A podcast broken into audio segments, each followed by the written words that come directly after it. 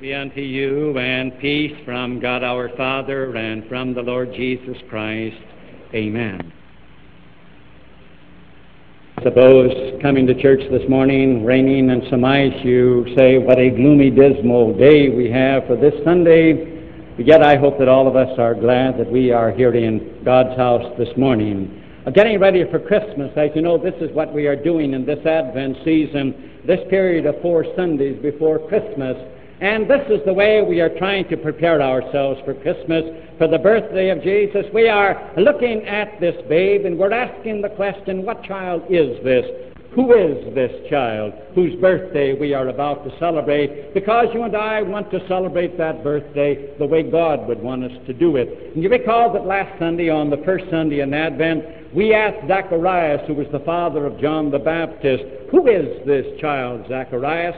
And you recall the answer that he gave that this child is no less than the day spring from on high. He's the dawn from heaven. He is that light from heaven, Zacharias assured us last Sunday, who came into the world to bring us the light of eternal life and to rescue us from the darkness of eternal death. And we took time last Sunday to see what a wonderful blessing uh, this was that the day spring from on high brought. And today we are going to look again at this babe and ask the question, what child is this? And strangely enough, we're going to ask Jesus to answer the question. We are going to say, Jesus, what child is this? Who is this child? And for our answer, we are going to take something that Jesus said in about the closing days of his earthly ministry. He had finished his Perean ministry, which lasted about four months, and he was on the way down to Jerusalem for the last time. And then when he was on again the road that separated Galilee from Samaria, we are told that some Pharisees, very hostile, came to him and they said, You say that you've got a kingdom. Where is your kingdom? Let's see it. Where is it? And because of their hostility as Jesus walked along, he told the disciples, he said, the day is going to come when you are going to long to see one day of the Son of Man. And he said that you won't see it. And so he called himself the Son of Man. And then he talked to the disciples that day about his return, that he was going to come back in order to punish the wicked. And today, on this second Sunday in Advent, as we get ready for Christmas, and we say, What child is this? Jesus says, You want to know what child this is? And Jesus' answer is this That child is no less than the Son of Man, who most certainly is going to return to punish the wicked, the evil, the ungodly. That's who this child is. He is no less than the Son of Man, Jesus testifies about himself. He is most assuredly going to come back, and he is going to punish the wicked, the ungodly. He is going to come to even the score with those who think they can live and do as they please and get away with it. He is going to come back and return, this Son of Man. He is going to balance the books with regard to those who think that they can treat others just any way at all, bring suffering and agony unto them and get away with it, who think that they can reject Him as Lord and get away with it. Jesus says that's who this babe is. He is no less than the Son of Man who is going to return. He's coming back for punishment of those who play him for a fool. You and I may say, that's good news to know that he's coming back and he's going to punish those who play him for a fool. But we may say to ourselves, but even with that, uh, can we be sure that he's coming back, that he is the Son of Man, that this babe is coming back to this earth, that he is going to even the score with the wicked in this world who don't care how they live, who don't care how much suffering they bring on others, who don't care how they treat him and how they reject him? Can you and I be sure that that is who this babe is, no less than the Son of Man, who most assuredly is coming back to punish the wicked in this world. And we may say to ourselves, I'd like to believe that. I'd like to believe that there is going to be a day of reckoning, that this child is coming back, and he's coming back in order to punish those who play him for a fool. But we say, where is there any evidence that he's coming back? Why didn't he leave us some kind of evidence to assure us that he, the Son of Man, this babe, is coming back, he's going to return, and he is going to punish those who are playing him for a fool.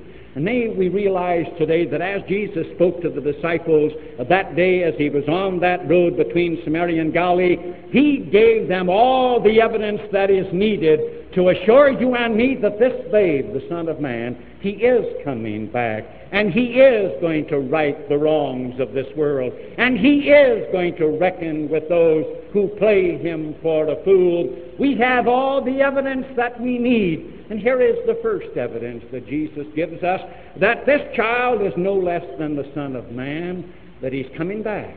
And he's coming back to bring punishment to those who are playing him for a fool and who, again, think that they are getting away with it. This first evidence Christ mentioned that day as he mentions to you and me this morning that he said the Son of Man, first of all, must suffer many things. He said, This is the first thing. He must suffer many things. He prophesies about himself and about this babe. The Son of Man must first of all, before he returns, he must suffer many things. That was prophecy. Did that come true? Did he bat a thousand on that one? Here he was going to Jerusalem for the last time. And he is telling the disciples that first, before I return, he says, the Son of Man must suffer many things. He loved that title, the Son of Man. He calls himself that more than by any other title. It is found over 80 times in the Word of God. It's found in the Old Testament. And we may say, what was there about that name that he particularly loved, the Son of Man? The Son of Man, it means this, that he was a man. He was a human being, to be sure. He was born of the Virgin Mary, had a human body and a human soul, but also the Son. So he was a human being and more than a human being. As the Son of Man, he was man and more. He was no less also. He was God. This was the title that Jesus loved the Son of Man. He told them, He said, I assure you that first of all, before I come back, I must suffer many things. You know, the last thing in the world that the disciples ever expected that would happen to Jesus was that he would suffer and die on the cross. Why, he was the Messiah. And the disciples had the same ideas about Messiah as, again, the Pharisees who stopped him that day and said, You say you've got a kingdom. Where is it? We want to see it. And Jesus tried to show them that he was the Messiah, but that his kingdom was not going to be an earthly kingdom. It was not going to be a political kingdom. Jesus said, I've got a kingdom, but it's not the kind that you can see with your eyes. You don't say, Lo, there it is, or Lo, here it is. He says, The kingdom of God is within you. The disciples had the same erroneous idea that when Messiah would come, it would be an earthly kingdom, it would be a political kingdom. Why, the disciples started out really as politicians. And they ended up as, again, as ministers. They didn't and the last thing that they thought that would ever happen would be that Jesus would suffer and die. But he announced it in advance. He said, Before I come back, I'm going to suffer and die. This was prophecy. Did he suffer and die? And you and I say he certainly did, even though that was the thing that they least expected. Why, one day when he announced it, you know, Peter said, This shall never happen to you. This shall never happen that you shall suffer. The Messiah to suffer and die, yet Messiah, the Son of Man, did. He went to Calvary's cross, and you and I thank God that he did, because it was on the cross where he, as Messiah, fulfilled his mission. There he bore the guilt and the punishment of the world. And there, because of that suffering and death, there was life and salvation produced for all men. And he had also prophesied that he would arise again. And so, on this second Sunday in Advent, when we say, What child is this? And Jesus says he is no less than the Son of Man who's coming back. He is going to come back and he is going to even up the score with the wicked. He is going to punish those who think they can live as they please and get away with it, or they can treat others as they please and get away with it, and they can reject him as they please and get away with it. Jesus says, This Son of Man is coming back. And you and I say, Where's the evidence? Did he suffer as he predicted that he would? Did he arise from the dead? And he batted a thousand on that. And therefore, today, as we get ready for Christmas, we can say, He is no less then than the Son of Man. He is coming back because, as the Son of Man, deity, what in the world could ever keep him or hold him back? He is no less than man, he is God at the same time. In the very name that this babe of Bethlehem gave himself later in life, he is coming back. And therefore, when we're getting ready for Christmas, as we are in this Advent season, we ought to say to ourselves, I believe that this child is no less than the Son of Man who is going to return. He is coming back and he's going to even the score. He is going to even the score with those who play him for a fool who think again that they can treat him any way they want to treat him. And they can treat his children any way that they want to treat them. And they can live as they please and get away with it. Jesus says he's coming back.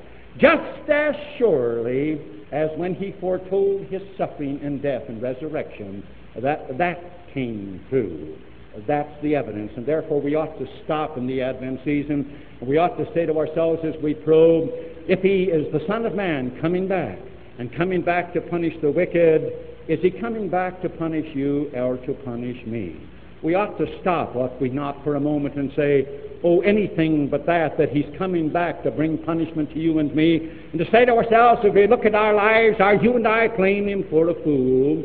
Are we playing him thinking that we can live as we please and get away with it?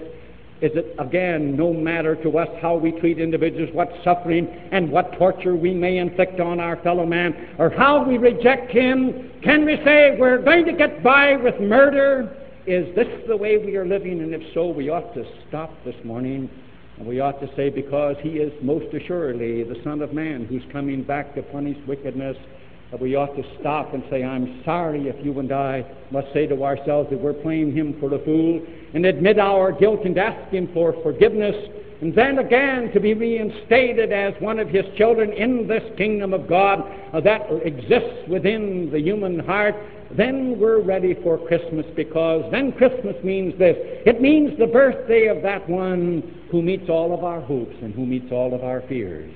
When you and I have Him living in our hearts and we're ready for Christmas, then all of our hopes are met in Him, that we have forgiveness, that we are delivered from eternal death, that we have eternal life, and all of our fears are gone. We know this, that when the Son of Man is coming back again, this babe, that He is not coming back to even the score in your life and mine. For when He lives in your heart and mind by faith, and when He is our personal Christ and Lord through the repentance of our sins and through our asking Him to live in our hearts, uh, then again there is nothing to fear.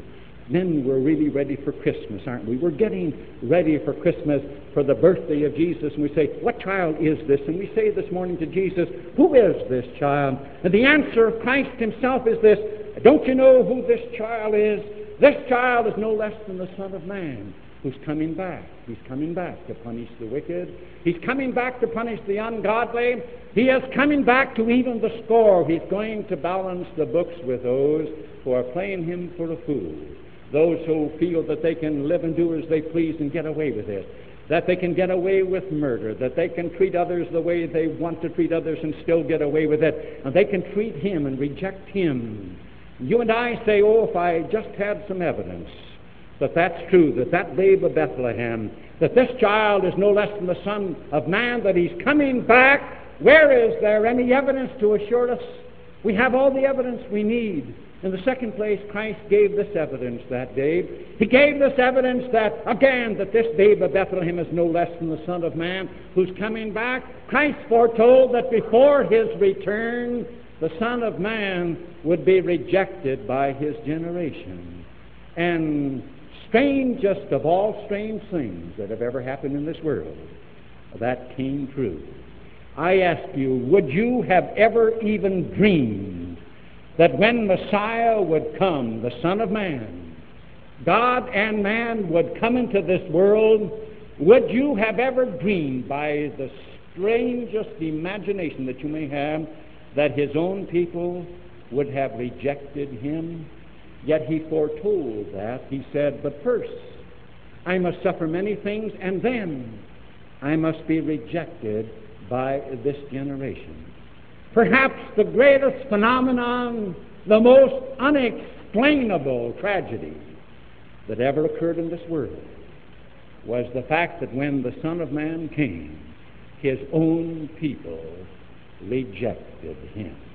No one would ever have dreamed it. God came into the world. Let's go back to the time of Abraham. God chose Abraham to be the father of a nation. For 2,000 years, God nourished that nation. And Abraham was the father of this chosen people. God kept them alive through, again, over 400 years in Egypt. And he gave them the land of Palestine. He gave them prophets that kept on telling about Messiah who would come. That he would be the suffering Messiah, as Isaiah had said. That he would be born of a virgin. That his kingdom would be a spiritual kingdom. That he would be appointed by the Holy Spirit to preach the gospel to the poor. God in the Old Testament had spoken plainly of the kind of a Messiah and the kind of a kingdom that he would have. God kept this nation alive for 2,000 years in the time of Abraham. And then God's Son, the Son of Man, came into the world. As God had prophesied, keeping a nation alive, and the tragedy of tragedies, the Word of God says, and he came unto his own, and his own received him not. That was probably, he's batting a thousand, isn't he? Would you have ever dreamed that God, in planning a tremendous way of salvation, in raising up a people, in giving them a land, in blessing them, in giving them a hope that no other nation has ever had, that that nation would turn and reject him? Christ foretold it. And I realize that many turn and they say there must have been something wrong with the Son of Man, that he couldn't even convince his own people that they rejected him. But the phenomenon of phenomena is this that there was nothing lacking in what the Son of Man did. There is nothing lacking in the Word of God that anybody could ever say that they had a basis for rejecting him. And yet, even to this day, his own people reject him. Christ said, I told you this is what would happen. My Son of Man bats a thousand on that one. And on the basis of that prophecy and that one which came true, I am absolutely certain that this babe of Bethlehem is no less than the Son of Man who's coming back and he's coming back to bring punishment. The reason he is is because of this fact that rejection of him is utterly inexcusable. Why would any race of people, why would any human being reject Jesus Christ? You don't find it in any other thing in the world. Let me put it this way I have the greatest blessing as a minister of Jesus Christ to present that was ever brought to this world life and salvation in God's Son. Nothing is greater. And there is more sales resistance to what I have to sell than any other thing or any other object that any human being has ever had to sell. You say, why? Why a drowning man would reach out for a straw. The person dying of cancer why, he is certainly just simply, he can be duped by any quack that offers him anything. People dying of cancer will reach out and take anything. But isn't it a phenomenon that when the Son of God stands and says, Here is salvation, I bought and paid for it with my blood. I arose from the dead, assuring you that I am the living Christ. I offered it to you and to all men because I bought it for all men. Here it is, free of charge. Believe it. And men say, I want to be saved, but I don't want you. You ever hear of such a thing? The depravity of a human heart, the sinfulness of a human heart. Oh, there's nothing wrong with the Son of Man. There was nothing wrong with what he brought. He is coming back, Jesus says, in order to punish those who play him for a fool, because it is utterly inexcusable. Look at the church today. How many are ashamed? You know, you wonder, you read so much in the Word of God, and I let me not be ashamed. And Paul says, I am not ashamed of the gospel. Why is it that the church today, so many are ashamed of the gospel? It's pride, isn't it? It's pride. Oh, I know men say, oh, it's a lot more fun to get up there and preach about tearing down a slum area and putting up a new one, and that's perfectly all right. But what do you get when you're preaching Christ and life and salvation? Pie in the sky, What are you doing? And I've had people say, Well, you only work a half a day a week. And I always tell them, Well, that's about it. Ashamed of it. I'm not ashamed of the gospel. I'm not ashamed of it at all. You know, men want status. And to put their faith in a crucified Son of Man, it seems to humiliate some individuals. The greatest message that ever hit the world is the message of salvation in Jesus Christ. The greatest sales resistance that any message ever had is that very message. And because Christ said, this is the way it's going to be. Tragedy of tragedies. If he fulfilled that prophecy and that one came true, my Lord's coming back. And therefore today as we're getting ready for Christmas, we ought to say, this child is no less than the Son of Man. I know that he will most assuredly come back, and I know that he's going to deal with those who play him for a fool, those who think that they can live and do as they please, and that again they're going to get away with it. And those that believe that they can heap untold suffering on humanity, and they can again come and they can bring harm and torture on human beings. When you and I know this, that this babe is coming back. He said he would, and he's given us enough prophecy fulfilled that he is coming back. That ought to be a comfort as we get ready for Christmas that no man's getting away with murder. It ought to be a comfort when we're hearing so much in this war about, again, the torturing of soldiers. And the thing that's upsetting us is this, and we're withholding our personal judgment, is this torture going on on both sides we are beginning to wonder, aren't we?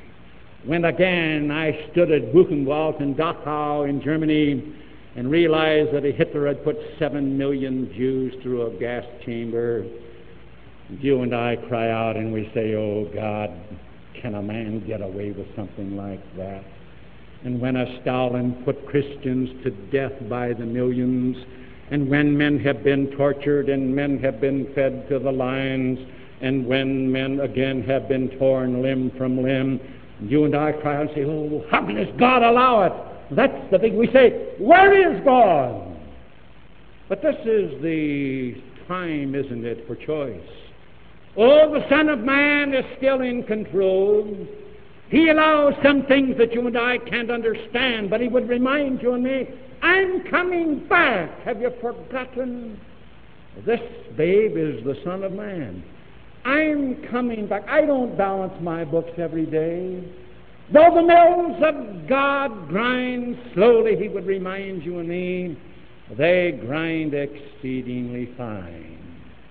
He said, What are you worried about? I'm coming back. And he talks about those who shall be beaten with few stripes and those that shall be beaten with many stripes.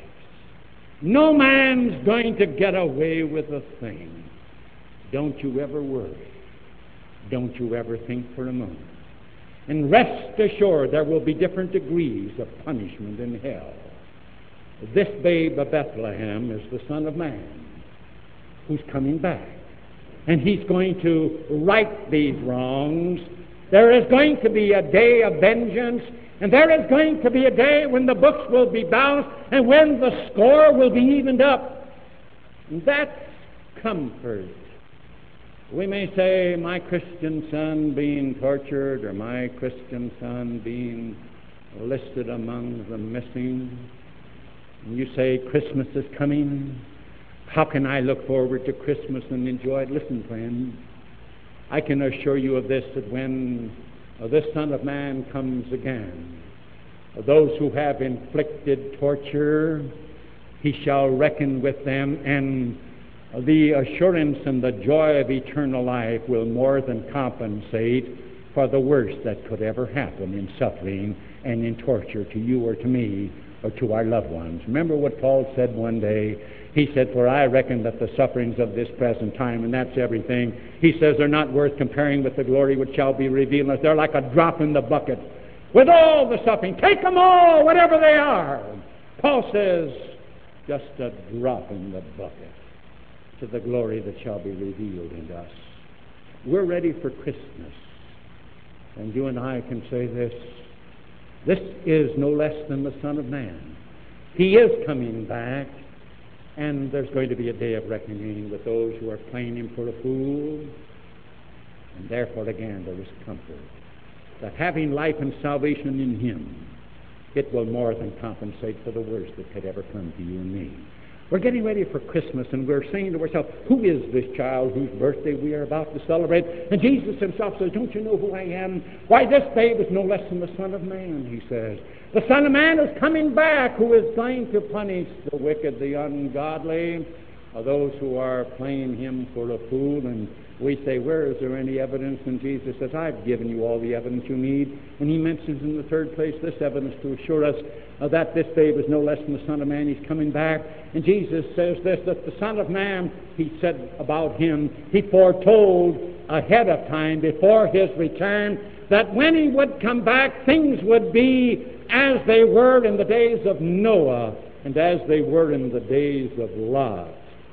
We may say, what kind of a prophecy was this? Well, we look back and say, what did he say that day about uh, when the Son of Man shall be revealed? He said, before I come back, you're going to find things in the world about like they were in the days of Noah and days of Lot. He doesn't refer to the terrible sins in the days of Noah when again God again saw the sins of the world and God decided to have Noah build an ark and he was going to destroy the human race and he did by flood. And in the days of Lot when God destroyed Sodom and Gomorrah because of the wickedness of the people of Sodom and Gomorrah, Jesus doesn't mention that. And he goes on to tell the disciples, he said, here's the way it's going to be just before I come back. He said, like it was in the days of Noah and Lot, he says, when they, oh, he says, they ate and they drank and they married and they were given in marriage and they, uh, they bought and they sold and they sold and they built.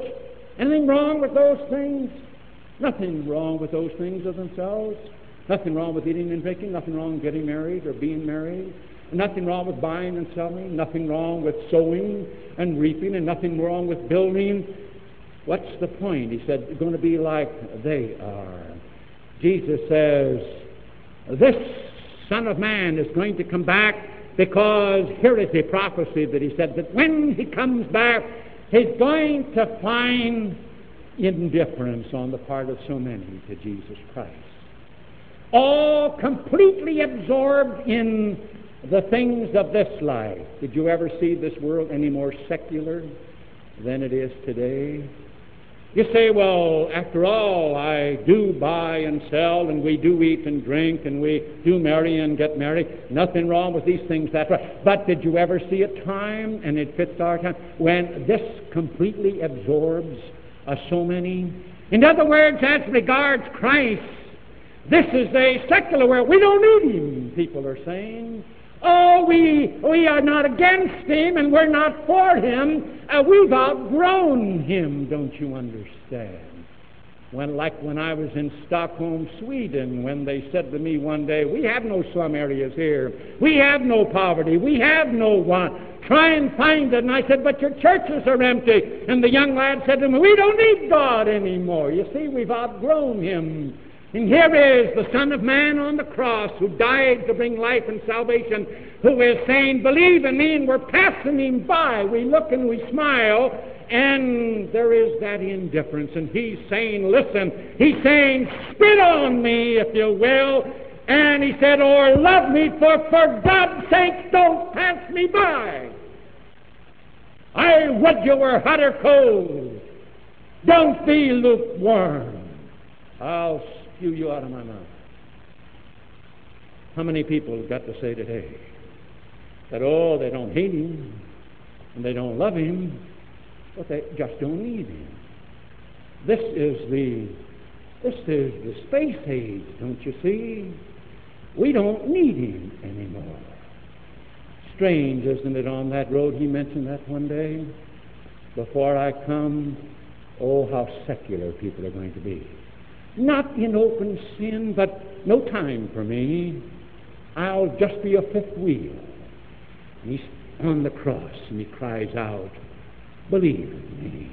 I came and I died for you. And we, we pass him by. God's dead, don't you know? This is the scientific age. We don't need him, and therefore Again, he's coming back. You can rest assured of that because that prophecy, prophecy's batting a thousand on that one. He's coming back because he says when he comes back, it's going to be like the lightning that flashes and blazes in the sky. It's instantaneous. It comes just like that, and everyone will see it. And he says he's coming back to bring punishment because there won't be any time for repentance. When he returns, it'll all be over. When in that lightning flash, he's here. And he said, I'm coming back. And that's why this manger child, who is he? He's the Son of Man. He absolutely is coming back, and he's going to deal with those who play him for a fool. Rest assured of that. No man's going to get away with murder. Men may play him for a fool and say, I can get away with anything, but Jesus said of this babe of himself, He's no less than the Son of Man. He's coming back. And what greater evidence do you and I need? Ours is a secular age, isn't it, with so many? How many would be Christians passing by and just think nothing of it because we don't need Him? And he said that's the way it's going to be, and therefore, when we're getting ready for Christmas, we ought to use this Advent season when we know that He's coming back and He's going to even the score and the books are going to be balanced. And no man's going to get away with a thing. No man's going to get away with murder, regardless of the atrocities that men have or who have rejected Him. Then we ought to spend some time in this Advent season to talk to somebody else about this Christ that is coming back, that when He comes, it will not be for their punishment. Is there a finer time than the Advent season when you can look in the world in which you live and there's someone who doesn't know Christ than to speak to him? Now, did you ever see a time in the church here when men's hearts are softened then at this Advent season? Did you ever get so much mail in your life coming from all different places, all charitable organizations asking for things and for gifts, as in this period before Christ. Why?